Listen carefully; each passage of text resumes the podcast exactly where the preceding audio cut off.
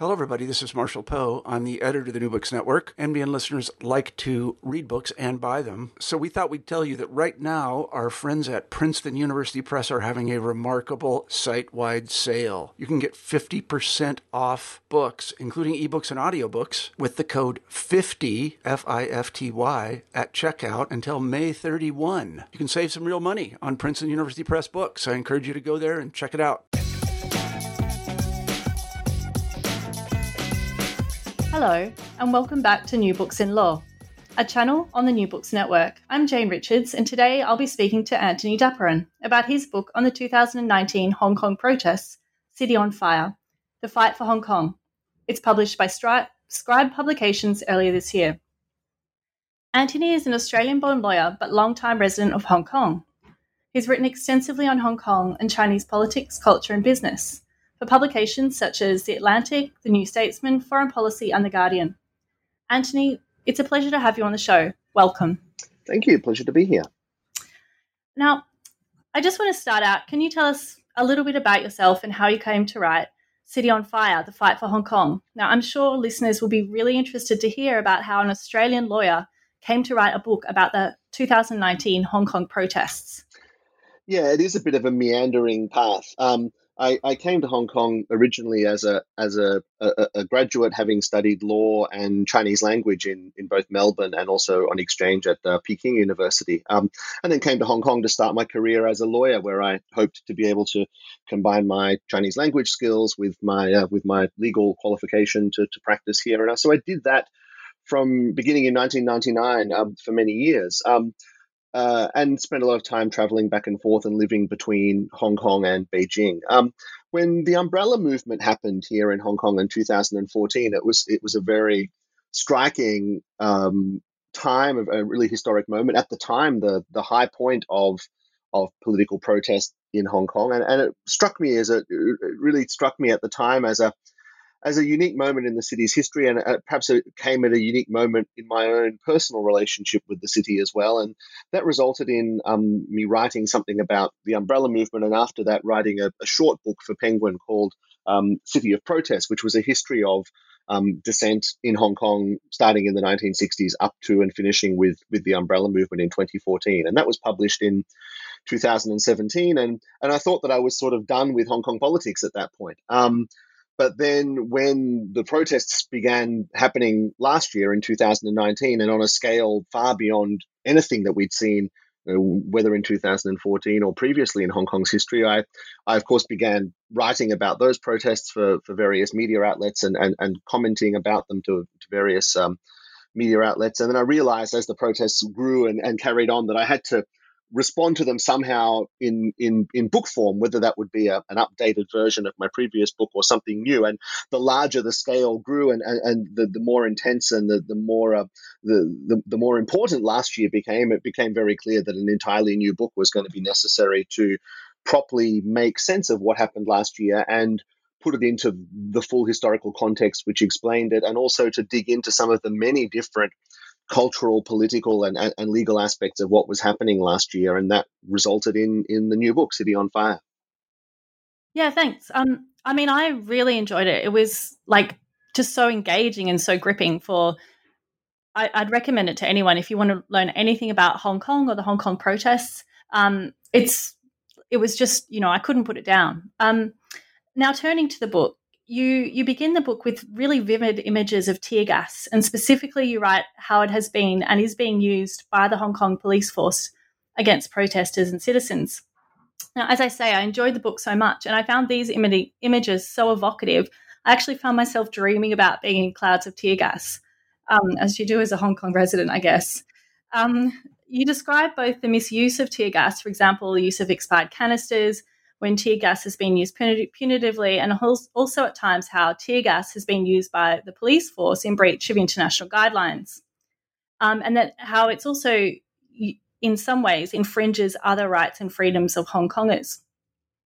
Now you also talk about the, both the physical and the psychological effects of tear gas. For example, how it turns individual protests into seething, writhing mobs. And for the police, they react to these effects of tear gas and they react to the protesters as they become this objectified other.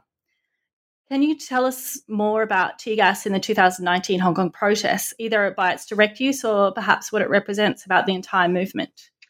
Yeah, certainly. And I should say, firstly, thank you for the, the very kind words about, about my book. I really appreciate that. It's very kind. Um, but uh, yeah, on, on the tear gas, um, as I think you, you just alluded to, tear gas really became a, a defining experience of of the protests last year, and as a result uh, of uh, everyday Hong Kong residents' experience of living last year. Um, and that's why I felt it was important to to open the book with a, a fairly detailed examination of tear gas because uh, it was something that um, when tear gas was fired on one occasion in, in 2014, on the first day of the umbrella movement, that it was really the firing of the tear gas that prompted outrage, um, led to the umbrella movement occupation beginning, um, was seen as something that was really outrageous and brought thousands of people onto the streets. And, and it didn't happen again in the course of 2014 after that one day, given the, the strong public reaction.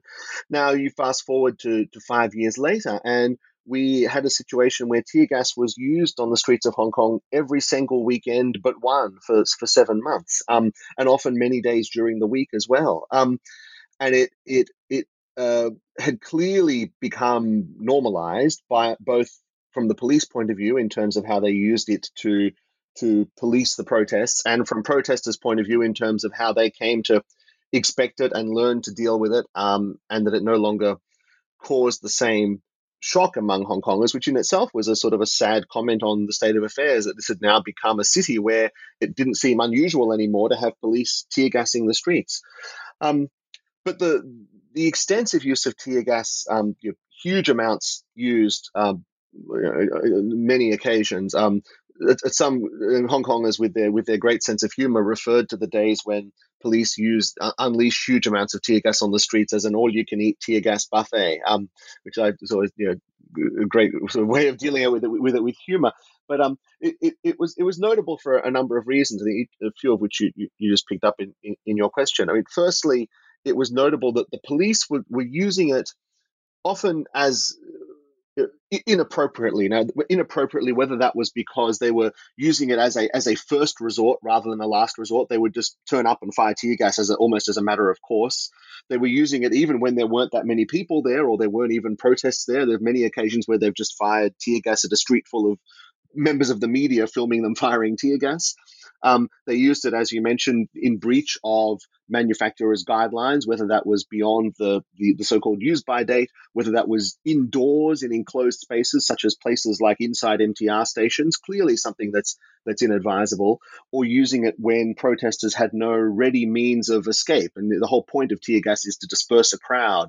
Um, so if you're firing at somewhere where people are not able to disperse or indoors, that, that defeats the whole purpose of, of, of tear gas.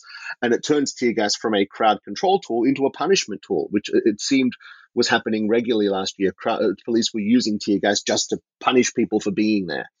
Um, and, and, and it seemed to me that at the end of the day, given the, the, the impact that the tear gas has on a crowd and, and, and turning them, as I say, into um, people, you know, running around in pain and, and, and crying out, and and and they it, they become to be perceived as disorganized and chaotic. I think it helped the police um, psychologically in the sense that they were being called upon to violently disperse their own citizens um, by using tear gas on them. I think it helped them to, as I said, other the crowd, so they no longer were a crowd of their fellow citizens or fellow even human beings, and just became a an objective mass to be controlled and policed, and it made them easier to made it easier for the police to to subject those crowds to violence. So that was all from the police side. And then from the, the protester side, there was an effect not only of protesters getting used to tear gas and learning how to handle it and being comfortable with with handling it through gas masks and face masks and the various techniques they learned to to put out the tear gas canisters or, or throw them back at the police or extinguish them with water and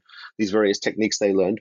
But also the tear gas had this effect of of really unifying the crowd. Um, and unifying them against the police. And it, it's it's not the first time this effect has been observed. And I'd read some interesting writing by the the well known writer Simon Winchester. He was a, a, a journalist, a young journalist in Northern Ireland in the in the late sixties, early seventies, and uh, Northern Ireland was the first place on on British soil that, that tear gas was used. Um, and at the time, Winchester observed how the tear gas seemed to unite this crowd of otherwise disparate people into a, a solid um, a solid group of people united in their hatred of the people who were gassing them. And we saw the exact same effect here in Hong Kong um, last year. People, when they were tear gassed, first dispersed, of course, because the tear gas was, was, was forcing them to. But as soon as the tear gas sort of blew away, I saw time and time again the crowds would reform. Um, and they would be chanting, and this really struck me in particular on the first day that tear gas was used last year, June 12th last year.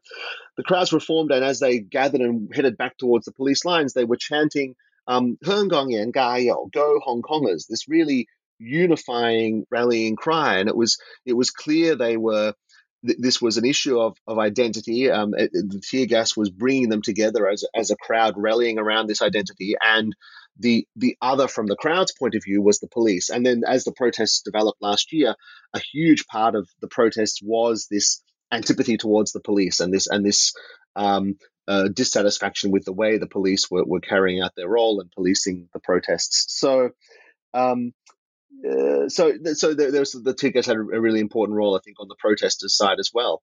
Um, and then even just for passers-by, finally, or the ordinary Hong Kong resident, given that tear gas was deployed all over the city in every single district of the city except the outlying islands, it was deployed at some point in residential areas. Um, near nursing homes, it, got into people's flats. Uh, people walking home, you couldn't avoid it, even if they had nothing to do with the protests. So, just talking about uh, tear gas, um, planning your journeys around tear gas, just you know, discussing where tear gas was and wasn't, and whether it was safe to be in certain places. Um, young children have an, had an awareness of tear gas and talked about tear gas, you know, casually because it was something they heard being talked about around them. And so, as I said, at the end, it just became this really defining aspect of life in Hong Kong last year and a defining aspect of the protests. And that's why I, I spend quite a bit of time uh, going into it at the start of the book.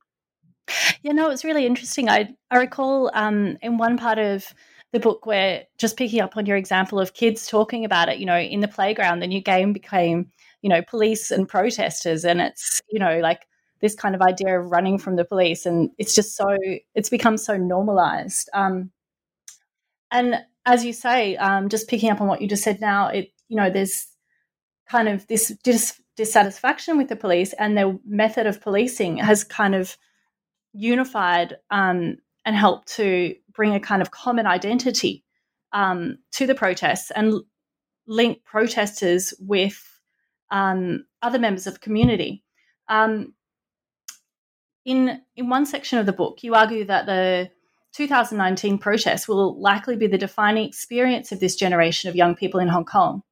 Now, you write um, on page 262 that when the liminal experience of a significant group of individuals overlaps with the liminal experience for a society as a whole, this can result in the development of generational consciousness, the identity forming process of a generation with particular socio political characteristics. Now, I, I, was really interested in this point of um, unifying an identity because you you pick up that there's kind of been there's not just these frontline radical protesters, but somewhat of a radicalization of the wider community. I, I loved your example. You talked about one of the protests in Wai Tai, Wong, sorry, Wong Tai Sin, um, where local residents became engaged in clashes with the police, where they were literally um, coming down from their apartments in their slippers and fighting back with wok lids. Yes. Um, it's, it's just like it would be comedic if it wasn't, you know, also tragic. Mm. I think. Yes, that's right. Um, so, you know, I'm interested um, what do you think has provoked provoked the reaction from local communities in this in this way? Um, yeah, um, yeah, it, uh, it it's. I, I think it does come back to this question of of identity that and something that I, do, I try to to bring out in the book that even though the protest began because of a proposal by the government to introduce a, a piece of legislation, uh, the extradition bill, and that was the initial spark for the protests. They very quickly became about much more than that. And at the at the at the core of the protest was this anxiety over Beijing's influence in Hong Kong and this anxiety that a unique Hong Kong identity would would be lost and all the things that Hong Kongers see as making Hong Kong special and, and, and unique and, and different from from the rest of China would, would be subsumed um, by Beijing's influence. And so I think that's what um, is sort of the common theme that runs through all those things, whether it's the formation of the generational identity of these young students who grow up with these protests as their formative experience. And indeed, some of them, the formative experience has been both the umbrella movement and this, um, you know, happening within five years of each other.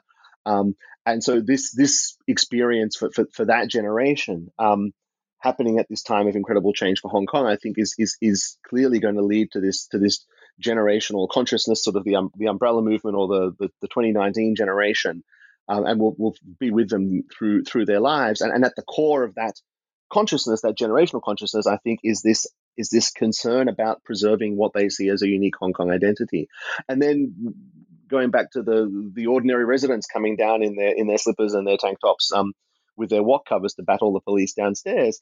It partly it was driven by a, a dissatisfaction with the police, a sense that the police were were out of control in their policing of the protests and were being seen, I think, in particular by those residents as uh, as invading their homes, as encroaching upon the, the private space of, of their homes and their communities, um, and, and anger at police doing that in a in a brazen, uncontrolled fashion, and I think what many residents saw as an unnecessary fashion. Um, and that and that was sort of one aspect of the anger. But then I think a broader sense of the anger was again this sense that they are all Hong Kongers, even these ordinary residents, and these people who you know might not be the the, the young, more motivated protesters who get out on the front lines in their in their black bloc attire and and fight the police every weekend. Um, but that doesn't mean that they don't feel the same concern and have the same identity issues at heart, um, and that when they are prompted or when when the protests come to them as opposed to them having to go to the protests, that they don't then come out and, and join it as well. So I think it's this common issue of, of identity that, that is a theme that runs through through all of those different um, aspects of what we saw last year. Yeah, and I really think you draw that point out in your book. You talk a lot um, about the kind of new formation of the identity of what it is to be a Hong Konger, um, you know, and this idea of imagined community. Um, for example, you give it one. You one of your examples that you give is when you were picked up by a what's called a school bus. Maybe you can explain a little bit what that is and driven home. Um, you know, another example might be where when citizens during the sieges of the universities, um, and there were a lot of just for people outside Hong Kong, there are a lot of students trapped in um, inside City University and also then Polytechnic University. Um, which became known as the PolyU siege. Um, and citizens went out and tried to deliver supplies and that kind of thing to them. And these kind of um, incidents helped to forge this imagined community that you you talk about and this new identity of what it is to be a Hong Konger. Mm, mm. Yeah, there are many different ways in which people were getting involved in and contributing to the protest movement. Um, beyond just protesting, and and you gave two great examples there. So the school buses phenomenon was was was was a great one. It was the, school buses was a euphemism given to um, volunteer drivers, um, often you know just middle class people with you know with with cars, and often you know perhaps with children who were protesting or, or otherwise. Um, who volunteered to pick up protesters after protests and, and to take them safely home. And this particularly gained momentum after there was a, a an attack by triad affiliated gang members on some protesters coming home on the MTR in, in Yuen Long Station in, in late July. And after that, there was a sense that it was not necessarily safe for protesters still dressed in their protest attire to go back home to their residences in the in the various suburbs and communities of Hong Kong. Um, because they might be subject to these kind of attacks. And so this school bus movement grew up where people would, um, as they sort of joked, pick the kids up after school. So after the protests had finished, they would drive these long convoys of cars, um, pick up people and, and, and, drive them home. And so I had the the good fortune to be picked up by a by a school bus one night um, when all the, the streets were blocked and there were no taxis and the public transport had been shut down and I was otherwise facing a, a long walk home. Um, and a, a, school bus happened past and, and, offered to give me a ride. Um, and, and, they were just a young a young couple. In fact, were, one of them was a was a filmmaker. Um, and they they talked about how they'd been doing this every weekend, and it was sort of what they saw as their the contribution they could make to the movement. Um, other people made contributions in other ways, such as donating um, donating supplies or food or equipment, um, and there, there, were huge donations made, as you mentioned, during the the university sieges. Um, uh, but also at other times, just every weekend where there were protests, of course, there was huge amounts of equipment that the protesters used, whether that was sort of hard hats or, or gas masks or first aid equipment, um, you know, food and and snacks and various other things, and all of that had been donated by the community. Um, and so there was this sense of of of unity and a sense that that people from all parts of the community could contribute in their own way. And, and that led to this description of the protest. I mean, a very common description of the protests that we would have seen in the media was there were so called leaderless protests. And indeed, there was no one at the front lines with a, with a megaphone telling people what to do, as there had been back in 2014 when, when, when Joshua Wong and the other student leaders uh, were very much directing the proceedings. So, indeed, the, the protest last year were leaderless and were organized through technology, through chat groups, through sort of grassroots organization. But at the same time, the, some sociologists have used the term rather than leaderless, that they, they were leaderful in that um, everyone had a role to play. And, and in a sense, this the, the, fact that there was no leader or no central direction really empowered people um, and, and made people feel that they could each contribute in whatever way they they felt they were capable of and comfortable with doing. Um, and it meant that I think there was probably more buy-in and more involvement than there had been during the umbrella movement. Um, and so this this sort of leaderfulness that we saw was a was a was a result of um, of, of the leaderlessness and and therefore sort of enabled people to contribute in, in various in various different ways. And the other important principle underlying all of this was the so-called no splitting or no cutting off principle. So again, uh, well, looking back historically, Hong Kong's pan Democrats have always had a, a problem with with with with being unified. There've been various sort of factions and different parties and and and and people doing not, not operating with the same sort of unified voice that the pro Beijing uh, DAB party does. And a problem that emerged during the umbrella movement were distinct camps emerging, sort of the Admiralty camp and the Mong Kok camp. Um, some people following the student leaders, other people being unhappy that the student leaders were there, sort of telling them what to do.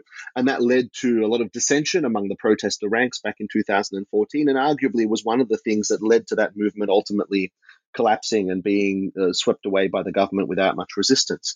So I think people learned from that. And, and, then this year there was a new principle, the so called no splitting or no cutting off principle, which was that even if other members of the protest movement are doing things that you don't agree with, you shouldn't criticize them or, or split from them or cut them off. Um, you're not obliged to follow them. You're not obliged to participate yourself, but you should continue to contribute in the way that you feel is appropriate or comfortable. Um, um, but the movement as a whole should remain unified. And that was a, a, a really remarkable aspect of, of last year's protests. It, it, may it meant that the the protests were able to continue, I think, for such a long period of time with such strong community support, um, became self-correcting in the sense that when things happened that were perhaps inappropriate, such as the, the, the protests at the airport, which led in some led to some violent scenes, the movement would self-correct. It, it also meant that whenever protesters did something that the government perhaps was hoping the general community would regard as, as outrageous and unacceptable and cause the protesters to lose support. It in fact didn't. And, and the community you know, forgave the protesters, stuck to their no splitting principle, and continued to sort of unite around the protesters' cause. Um, and so that was, I guess, the, the, the other aspect that, that, that, unified community response um, and, and, and led to this, I guess, the sustainability of the movement overall. Yeah, I mean, I think that's really interesting because in the especially in the media overseas, perhaps more so than what we've seen here in Hong Kong, we, you know, the image of a Hong Kong protester are these young, what have become known as um, braves, these, you know, the radical frontliners with their um, yellow hats and goggles and their their pink pig masks and decked out all in black. But then there are so many um, in support who are the um, the peaceful, rational, and non-violent, which you translate from um, Cantonese. It's um, it's just amazing that the I think the the um, no splitting can be maintained and such widespread community support. And I do think you you capture that. Um, and I think that touches on a really important point about um, the rise in use of violence in the Hong Kong protests, because you know uh, I do think that Hong Kong is largely until recently it's been it's a largely peaceful, relatively safe kind of place to live. Even the umbrella movement, you know, there was the umbrella movement protesters became known worldwide for their discipline and orderliness. Um, um, and that kind of thing. Um, so I, I, mean, I think it would be the elephant in the room to not talk about violence. Mm, um, mm. Uh, both it's used by the Hong Kong police force and um, the protesters. Mm. No, it's a, it's a very good point, and, and, the contrast here with with the umbrella movement, it, it really is striking. Uh, uh, as I mentioned when I was talking about tear gas, there was one day of, of the use of tear gas, the first day of the umbrella movement, uh, and that in itself was it was a shocking event, and it, and it wasn't used by police again in 2014, but it was seen as a as a shocking event by the protesters, uh, and there was uh, no violence from the protesters really in the in the course of of 2014. Um, now in 2019, um, the violence on both sides was was really beyond anything Hong Kong had seen since the the Cultural Revolution riots of 1967. Um, uh, just to sort of, I guess, uh, unpack that a, a little bit. Um, I think the first point is that the, it was interesting and and frankly dispiriting and and, and a little uh, frightening to see the way that the violence uh, sort of escalated in a, in a self-perpetuating cycle. So it began perhaps that initially the the protesters were fairly peaceful and, and the police used tear gas to disperse them. And so then in response to the tear gas, the, the protesters, uh, you know, equipped themselves with, with face masks and gas masks. And, and so the, the tear gas was less effective on them. Um, and the police began to use uh, you know, rubber bullets and sponge grenades and things like that. Um, in response to that, the protesters equipped themselves with, with shields and they began um, throwing throwing bricks and and throwing uh, you know pieces of bamboo scaffolding as as as as javelins and things like that. Um, uh, and then you know, police began using water cannons against the protesters. And in response, the protesters increasingly began using Molotov cocktails and, and, and petrol bombs. Um, to, to be fair, they were not always used or not necessarily used to attack police, but often just used to try and slow police down or, or harass them or distract them. I think I don't think at any stage um, protesters were trying to to to, to kill police officers or anything like that. Um, and then, of course, finally, we had police shooting live rounds into protesters on a number of occasions. And so there was this gradual sense of, of escalating violence throughout the, the months of protest last year, which was which was really very alarming to watch, and also a sense that it, one wondered what would what it would take to stop it. And really, the only thing that would take to stop it was was the government engaging with the protest movement. And instead, all the government did was sort of denounce the use of violence and demand that violence stop. But you know, demanding violence stop isn't the way that you, you, you get violence to stop. You, you need to, to do something to address the, the underlying issues you know, prompting the violence. But anyway, um, and, so that was sort of, I think, the, the first aspect of the violence. Um, uh, the, the, second, I think, also dispiriting and alarming thing was how quickly it was normalized. You, you, you mentioned Hong Kong is a very safe and very peaceful and non-violent city. I, I forget the exact statistic, but uh, it's we've, we've had only one firearm homicide in something like six or seven years in Hong Kong. Wow, um, it's hard to believe. It, it's, I mean, it's just unheard of. Um, and yeah. there's very, very little violent crime in, in, in this city. Um, and so that that's the city that, that people are used to living in. And so to suddenly find ourselves in a city where not only tear gas is fired on the streets every weekend, but you know, Molotov cocktails are thrown on the streets every weekend, and that we have police shooting protesters, um, you know, often from very close range, and even that didn't draw a huge amount of outrage or, or, or public outcry. It was almost as if it was expected. Um, and so it, it, would really sadly reach this point where the level of violence had had become normalized um, in the course of these protests. And the thing that that really alarms me is is where that all heads. Um, and I think that you know, the, the, there's a there's a, a, sense that if if this just uh, is allowed to continue without it being the the fundamental issues being addressed, then where do we have to go but but more violence? And I think that that's really something that's quite a, a frightening prospect for, for Hong Kong and something that I don't think anyone wants to see. Um, and thinking about what we can do to avoid this cycle continuing is is a really key concern for for the the, the, the immediate future of Hong Kong.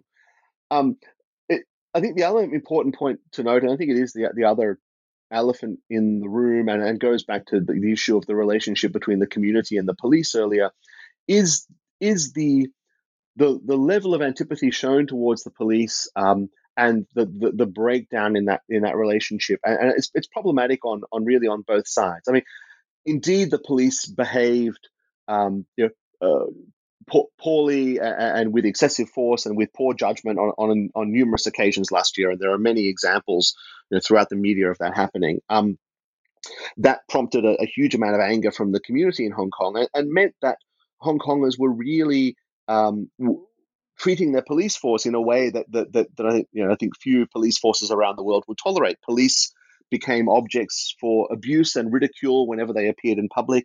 Um, police stations were often effectively besieged um, by protesters. On some occasions, police, protesters were using uh, catapults to fire bricks at the windows of police stations or police station police residences and things like that. I mean, the sort of thing that, that is is that sort of behavior towards a police force is, is unacceptable. I think in any civilized uh, any civilized society, and it needs yeah, to be absolutely. recognized that that that societies need their police forces. Um, but it, it really showed this complete breakdown of trust and this complete breakdown in the relationship between the community and their police force. I think largely as a result of the police being pushed into this this political role that they should never have had. And this was a political problem, and and it, it always has been, and it needed to be addressed by a political solution. But instead, by the government treating it as a law and order issue and nothing more than a law and order issue and shoving the police to the front line as the only interface between the government and the people through this entire seven month protest movement,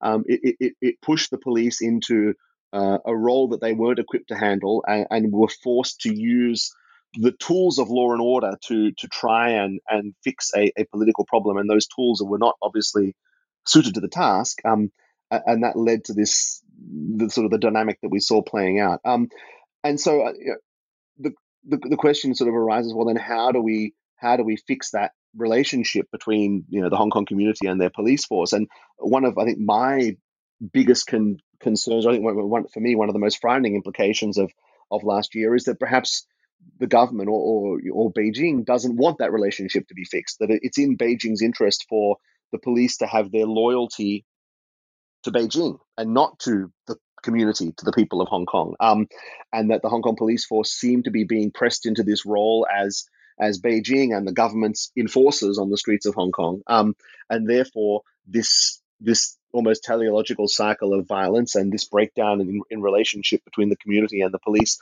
um, is not only of no concern, it may even suit their purposes from that point of view. Um, but that's sort of the, the, one of the other fundamental issues, along with the, how do we deal with this violence that, that needs to be addressed if Hong Kong is going to, I guess, heal as a society and and move forward um, coming out of, of last year. But I, I fear that we're a long way from reaching that point yet.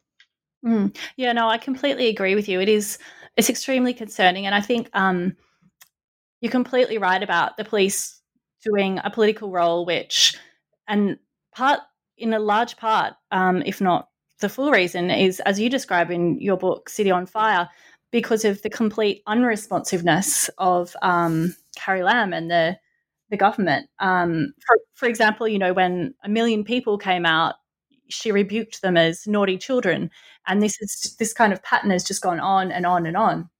Um, oh, uh, and I think this builds on what you say in um, your previous book, in City of Protest. Um, my my key takeaway from that was, and I think it's important for listeners outside Hong Kong to understand, is that, you know, Hong Kongers don't have other um, forms of political participation. And so protest has become essential as a way to communicate with government. And um, it's not always been successful, but at least it's been a way to kind of open chal- uh, channels of dialogue.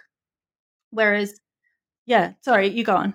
So I said no, you're you're absolutely right. Um, it, it's structurally the Hong Kong political system is is built such that there isn't a a, a full democratic system. Um, uh, people can elect effectively can elect half the legislature fully democratically, and the other half is is selected through the so-called functional constituency system, which is weighted in favor of pro-Beijing parties. And then the chief executive, the head of the government, is not elected by the people. He or she is elected by a small circle um, election committee, again of mostly pro Beijing loyalists. And so people don't have the ability to directly select their government here. Um, but they do have, and this is the point, as, I, as you said, that I make in City of Protest, they do have the rights and freedoms that people enjoy in, in, in other liberal democracies, the freedom, including freedom of speech and freedom to protest, freedom of assembly. And so uh, protest becomes a way for people to effectively voice their demands of the government um, and for the for the government to hear them and and in many cases, the government has responded, as you say, not always, but over the years, that it has generally been a, a successful method of political participation in Hong Kong. Indeed, as it proved to be last year when the, the government wanted to introduce this extradition bill, um, if, if the bill had gone ahead and been presented to the legislature, it would have passed because the, the rigged electoral system meant that the pro Beijing parties have a majority and they would have passed the bill. But Hong Kong people exercised their rights and freedoms, protested, and um, were successful in stopping the bill. And the bill was never presented to the legislature and it didn't go ahead. So it was a, a really little a great little case study of that of that very dynamic. But then one of the other problems that we've seen growing alongside this, and, and this is, I think, part of what was driving the frustration of the protesters last year, is that even the on the one hand, even the limited scope for participation in the formal political process has been closed off to, to young activists and dissidents. So we had the example of a number of um, pro democracy candidates who'd been elected, um, you know, deliberately misreading their, their oaths of office and then being disqualified from the legislature. We've had other activist candidates being barred from running and sort of this political screening of candidates for election that's been happening. Um, and we've seen very extensive, frankly, politically motivated prosecutions of, of political leaders and activists um, and politicians. And so, in that sense, people feel, well, we can't participate within the system. And then, on the other hand, the frustration has been that even when we protest peacefully, um, you ignored us. As you said, the first protest of a million people last year, Carrie Lam effectively rebuked them as naughty children. Um, even after a second protest of 2 million people a week later, there was still very reluctantly that the government eventually, you know, a, a, month or so later, fully acceded to their demand to withdraw the bill. And this led to this sense among protesters, and it was really summed up in a in a in a slogan that was graffitied on the wall of the Legislative Council when it was broken into. Um, it was you that taught us peaceful protest doesn't work, and so I think there's we have we have to acknowledge that one of the things driving the the, the frustration and perhaps ultimately the violence is this sense that you know you, you won't let us participate through the formal political prote- process. You also won't listen to us when we protest as you would like us to protest, you know, in a peaceful and orderly fashion and, and following your your your your permit process for, for protesting. So what is left for us to do? What more do we have to do to get your attention and to voice our to, to voice our views and to participate in the political process? And I think that's something else that I think the government has to acknowledge. And and interestingly, after we had the district council elections at the end of November last year, in which the pro democracy parties won a, a, a huge majority. Um, the the protests sort of did die down. Um, and this was even before the, the coronavirus reared its head. And, and there was this sense that, oh, you know, you'd think the government would realize, oh, when we have democracy and we give people a, a legitimate and formal channel through which to to to voice their views and to participate in the political process, there's no longer any need for, for mass protests. And this is indeed what one of the functions a democratic system serves. Um, uh, but as I say, that that that is, is increasingly being foreclosed to people, and, and there's a sense that, what, what, what, there's not many options left for them if they want to um, speak out. Yeah, I mean, I think that's exactly right, and I think it's easy if you know people are sitting at home watching television, um, you know, especially outside Hong Kong, to immediately just dismiss the violence and condemn the violence um, on both sides. But I, I think it is more complex um, than you know just saying all violence is bad um, as you just said, you know, the, that theme that came from um, the graffiti, it was you that peaceful protest showed us that peaceful protest didn't work. Um, I think that's that's really interesting, and um, I think it points to one of the other themes that emerges from your book about how the space, the cityscape of Hong Kong, has become somewhat contested. Mm, yes. So, both in a literal way in terms of how the protests happen, and I really like you describe it as a three act format. Mm. Um, sort of like a dance, but also in terms of the the cultural outpouring and who you know it's not clear who's really in control of the city. Um, yeah, maybe you can speak on that a bit. Yeah, certainly. Uh, I, I think it, as way of background, it's it's important to understand the the nature of the Hong Kong urban landscape, and there's a couple of features of Hong Kong that are perhaps different to to many other cities in the world. Um, the, the, first is that it's um, obviously it's a, it's a very densely populated city. There's there's very little space um, in the urban areas. Um, progress around the city is is is generally fairly circumscribed. So it's not a pedestrian friendly city. Um, at the at the at the at the road level, um, it tends to be very much built for for vehicles. Um, pedestrians get around by way of walkways and cross the road by way of underpasses, and footpaths are fenced off from the roads with um, with, with metal barriers. So the way that you move around the city and engage with the city is very circumscribed by by by the government's urban architecture. Um, secondly, there's very little public space as such. Um, there are a few parks certainly, but there's not the same perhaps open large open areas of public space that we see in other cities, and much of that public space has been, as we say, privatized. So um, the government works with the MTR Corporation, the subway operator. Um, the subway operator is given um, property development rights over their stations as a way of subsidizing the operations of the of the subway system. Uh, and so, on top of the subway stations, the MTR Corporation cooperates with with property developers to build very large developments, which are usually involve a, a shopping mall podium, uh, a, uh, apartment blocks, and sometimes some commercial developments and office office developments as well. Uh, and and then public space is sort of contained within those developments. So the, the, the public square, as it were, in Hong Kong is often the atrium of a shopping mall, for example. Um, and then people live within these residential developments on top of the MTR stations because that's a very convenient way to get around town. Uh, but then their their day to day lives become tied up with this privatized space of the shopping malls and the MTR's um, subway systems and walkways and and, and so on. Um, and so that's sort of the the basic sort of features of, of, of Hong Kong urban uh, urban landscape. I guess the, the, last point to add also is that of course people obviously are living in very small apartments, and so much of much of public life takes place and, and, life with friends and family takes place not in the home but in these privatized public spaces. So you'll gather with friends in shopping malls, you'll have dinner out in restaurants. Um, uh, family occasions such as weddings and birthdays and anniversaries and those sorts of things are not generally marked by a party at home, but by a, a gathering in, in, a restaurant or a, or a function at a, at a place in, in one of these um, shopping malls or other sort of privatized public spaces. So, so that's, so that's sort of the key features of Hong Kong life. And then what happened really with the protests last year was the protests um, completely rewrote all of those rules and completely undid that urban architecture and remade it in, in a way that was more um,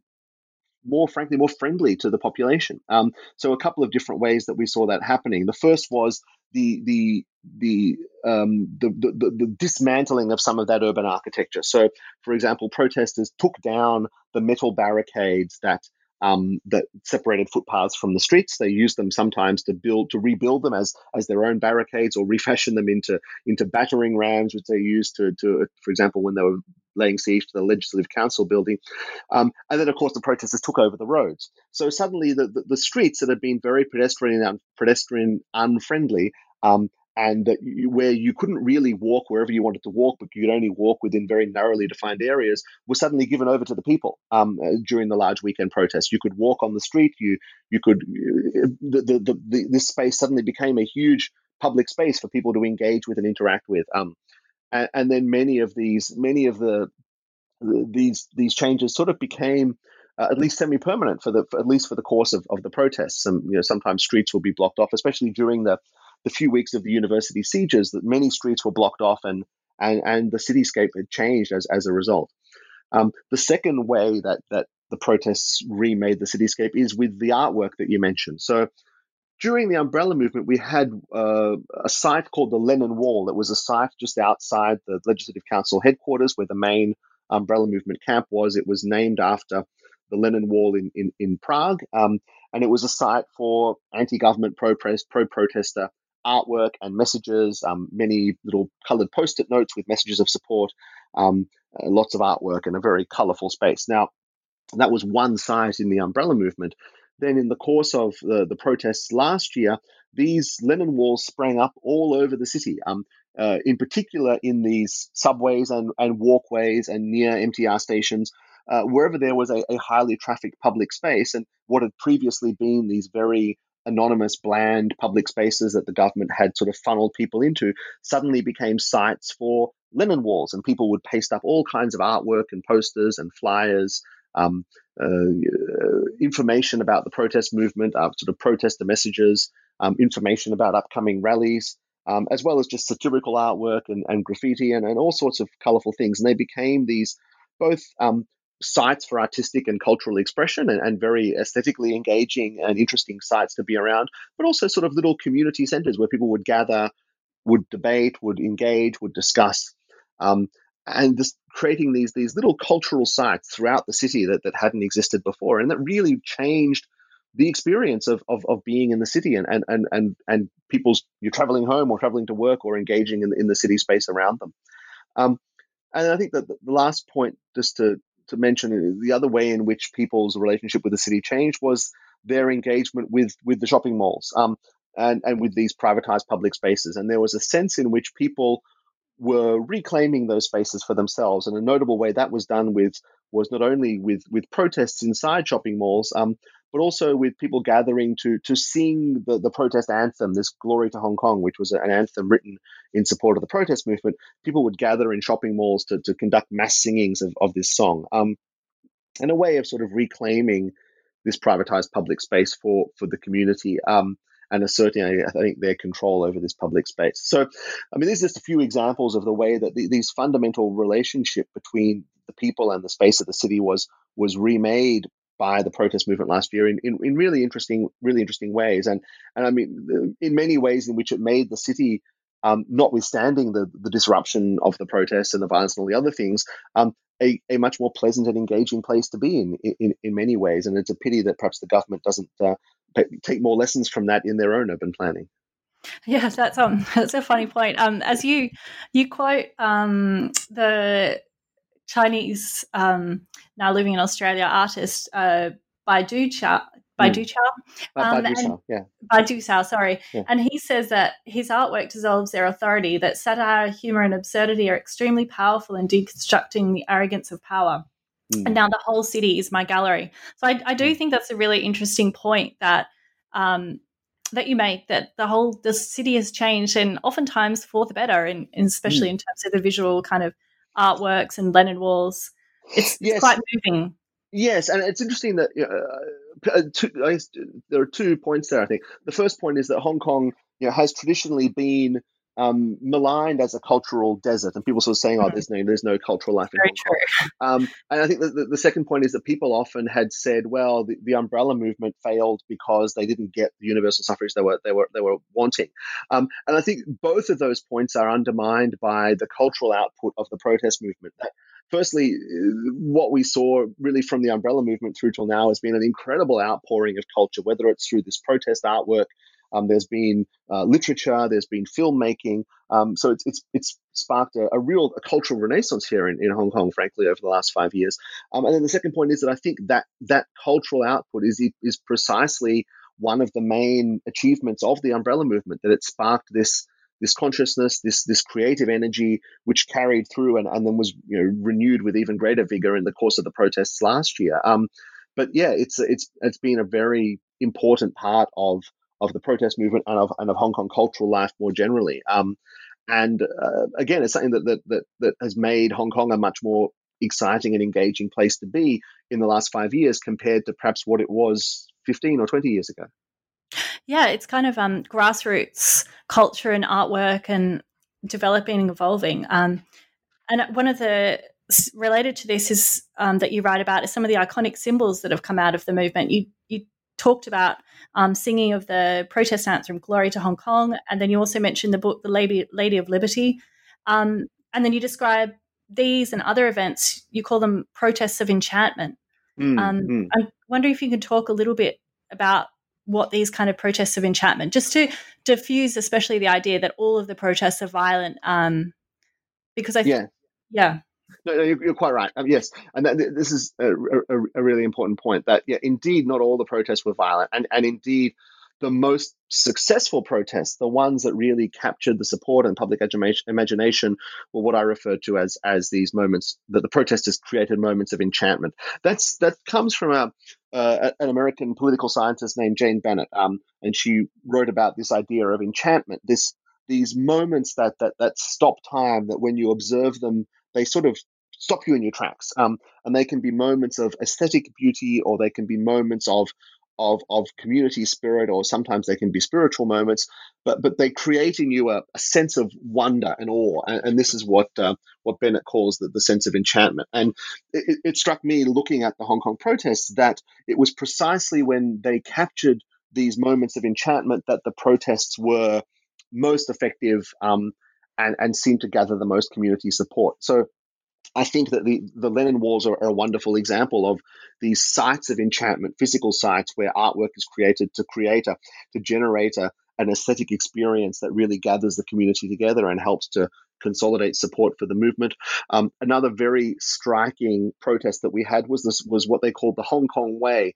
Uh, this was inspired by the Baltic Way, a, a protest um, in the Baltic states. Um, I think it was 20 years ago when the uh, the, all the members of the, of the, Baltic countries linked up hands to form a continuous human chain across the Baltic states to uh, to, uh, to, to press their um, independence from the Soviet Union. It might have been 30 years ago now. I think about it. Um, and uh, and so um, uh, so we had what we call the Hong Kong way, where people came out of their homes down into their local communities and formed a continuous human chain all the way across Hong Kong. Um, uh, people holding hands on a, on a Friday night just for half an hour. Um, and the, the, the, the, sense of euphoria that moment generated, um, uh, and the sense of solidarity and the community spirit that moment generated was again inspiring. I think really helped to consolidate support for the protest movement at a time when there had been a few violent incidents and there was perhaps a, a risk that the, the, movement might lose support. But that moment of enchantment again reconsolidated the community spirit and support around the movement. Um, and even the, the, very large peaceful marches, I think, are, are, are enchanting moments to have.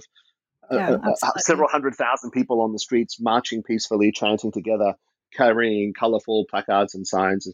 It's a, it's a it's a moving experience and an enchanting experience. Um, and so I think those are the things that are the most effective. Um, uh, not not the violent protests. And, and it's important to remember that, that I think that they those are, are, a very important part of people's experience of the protest movement here. Yeah, I think that's a really interesting point. Um, that you know the Hong Kong protests are so unique like that. We've got these moments and these protests of enchantment. Um, so, notwithstanding the violence, there's still so much support. You know, that's um, created outpourings of culture, mass mm. participation, as you talk about. So, I'm wondering, like, what can people learn from the Hong Kong model? Do you mm. think?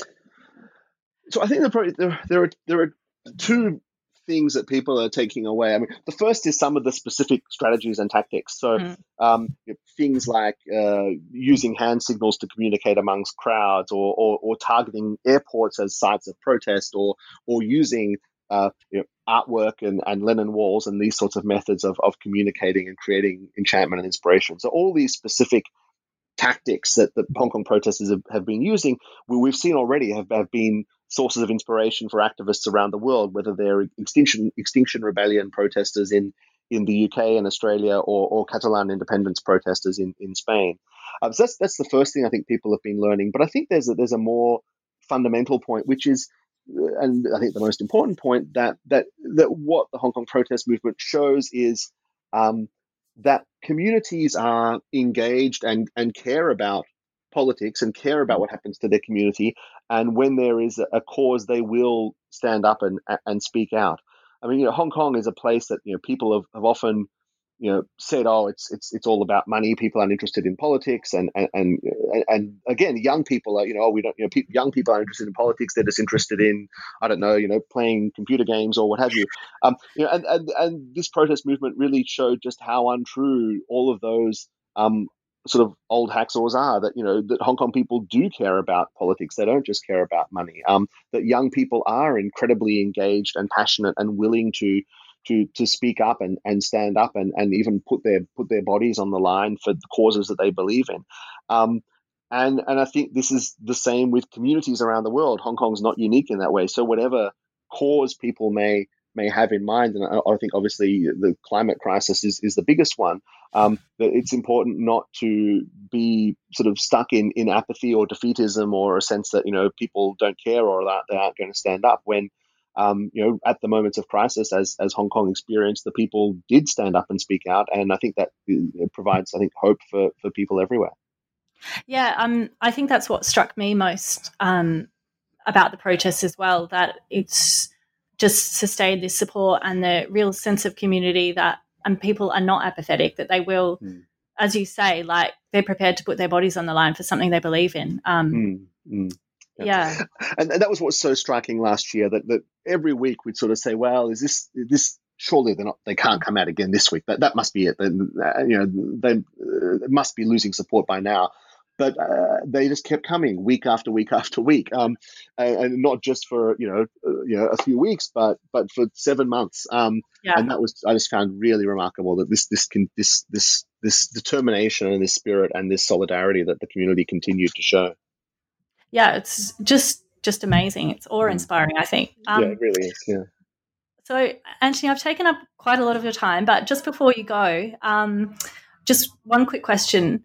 Um, usually at this stage of the interview, I ask the person what they're working on now, and I, I am very interested in knowing what you'll what you'll be doing next. Um, but I'm also interested in knowing what your predictions for Hong Kong are. I mean, of course, nobody knows, and it was the same last year. It was kind of like, how long will this go on? Um, but you know, we are all under semi relative lockdown at the moment. Um, but you, you know, still there are things going on. You know, we've had we uh, within the last two weeks there was the arrest of the 15 pro-democracy leaders um, and you know there's been renewed enthusiasm by the pro-government camps to enact article 23 legislation which um, for listeners outside hong kong would prohibit treason secession sedition and subversion subversion against the central government and there's concerns that this would be a further restriction on civil liberties um, at the same time, we saw on the weekend there are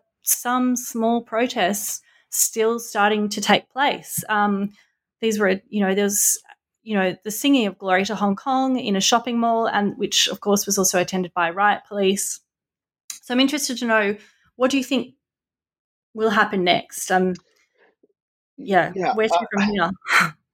Uh, I, I, think we're we're in for a, a, another very um, rocky time ahead for Hong Kong. Um, it, it, was always clear that that Beijing was not going to allow Hong Kong to get off scot free. That, that, that, sooner or later there would be a reckoning for the level of defiance that Hong Kong and Hong Kong people displayed towards the central government in, in last year, and at a level that, that simply you know Beijing does not tolerate. Um, and I think we, in the last couple of weeks, we have seen the beginning of that reckoning with um, the arrests of some of the most senior and most high profile and indeed most moderate um, pan Democrat politicians and, and protest leaders uh, in terms of very bellicose rhetoric coming out from Beijing about the need for national security legislation, um, attacks upon pan Democrat legislators and their behavior um, in various legislative committees, um, and some very alarming statements that have implications for Hong Kong's rule of law with, with the central government liaison office and the Hong Kong Macau Affairs Office, the sort of two key departments of the central government that oversee Hong Kong, um, effectively declaring themselves to be above the law and to have a right to interfere in Hong Kong as they see fit. Um, so these are all very alarming developments. Um, and I, and I, and I think show that Beijing intends to continue to tighten its grip um, on Hong Kong, in particular as we head towards um, elections coming up this September. We have our, our elections for our legislature um, in September, and that's going to be a key focal point for Beijing, of course. But it's also going to be a key focal point for the protesters and for and for the Democrats and the activists. And none of the issues that that caused the protests last year have have been resolved. Um, other than the extradition bill, of course, but all the other issues have not been resolved. The, the population is still clearly angry and defiant. And, and I think as soon as the circumstances permit in terms of, of, of lockdowns ending and social distancing ending, um, protests will resume. And I think, in particular, in the lead up to the elections, uh, we'll see a lot of protests um, and a lot of activism. And, and I think it, we could be in for, as we had last year, another another so-called summer of discontent. Um, and so uh, I, I, I, think we're we're up for perhaps a you know more protest, more more conflict, and, and I think really all eyes are on this election in September, whether it will be allowed to happen on terms that are that are fair and and open and and and not interrupted or in, interfered with or manipulated in any way, um, and then to see what the outcome of those elections are. Um, that's what we have to look forward to. Um, and in answer to your other question, what am I working on at the mm-hmm. moment? Uh, lockdown has meant that I can uh, sort of focus on some writing. And just for something entirely different, I'm I'm uh, at work on a novel, so uh, I'll oh, wow. uh, see if I can uh, work on, on fiction or something entirely different, and we'll uh, well we'll see how that goes. Well, reading your book City on Fire, um, I, I think it'll it'll be a great read. I mean, it's it's unusual that you have a non-fiction book like this that you just can't put down. I, you know, certainly I I enjoyed it so much. Um, I, I it actually it took me a long time to read because I kept going back and looking at, um, you know, looking for clips on YouTube or looking for pictures um, because it was just so interesting. So I'm sure your non uh, your fiction book will um, it'll be equally engaging, if not more so. Well, thank you. That's very kind. Reading it. No, no. Um, so thank you for your time, Antony, today. Um, I mean, your predictions for Hong Kong they don't sound optimistic. I we all hope. I think that you're wrong in the sense that you know we things are resolved, but it, it doesn't look it doesn't look great. So if you are looking for a great read about the Hong Kong protests, I could not recommend Antony Dapiran's book enough. It is a sort of insider's guide, being on the ground, that you'll feel um, you'll you'll feel like you're on the ground in Hong Kong without actually having to breathe in the tear gas. So it's a great read. Um, it's City on Fire: The Fight for Hong Kong, published by Scribe Publications in 2020. Really is a great page turner that I enjoyed. I could not recommend it enough. I'm Jane Richards, and you've been listening to the New Books in Law podcast for the New Books Network.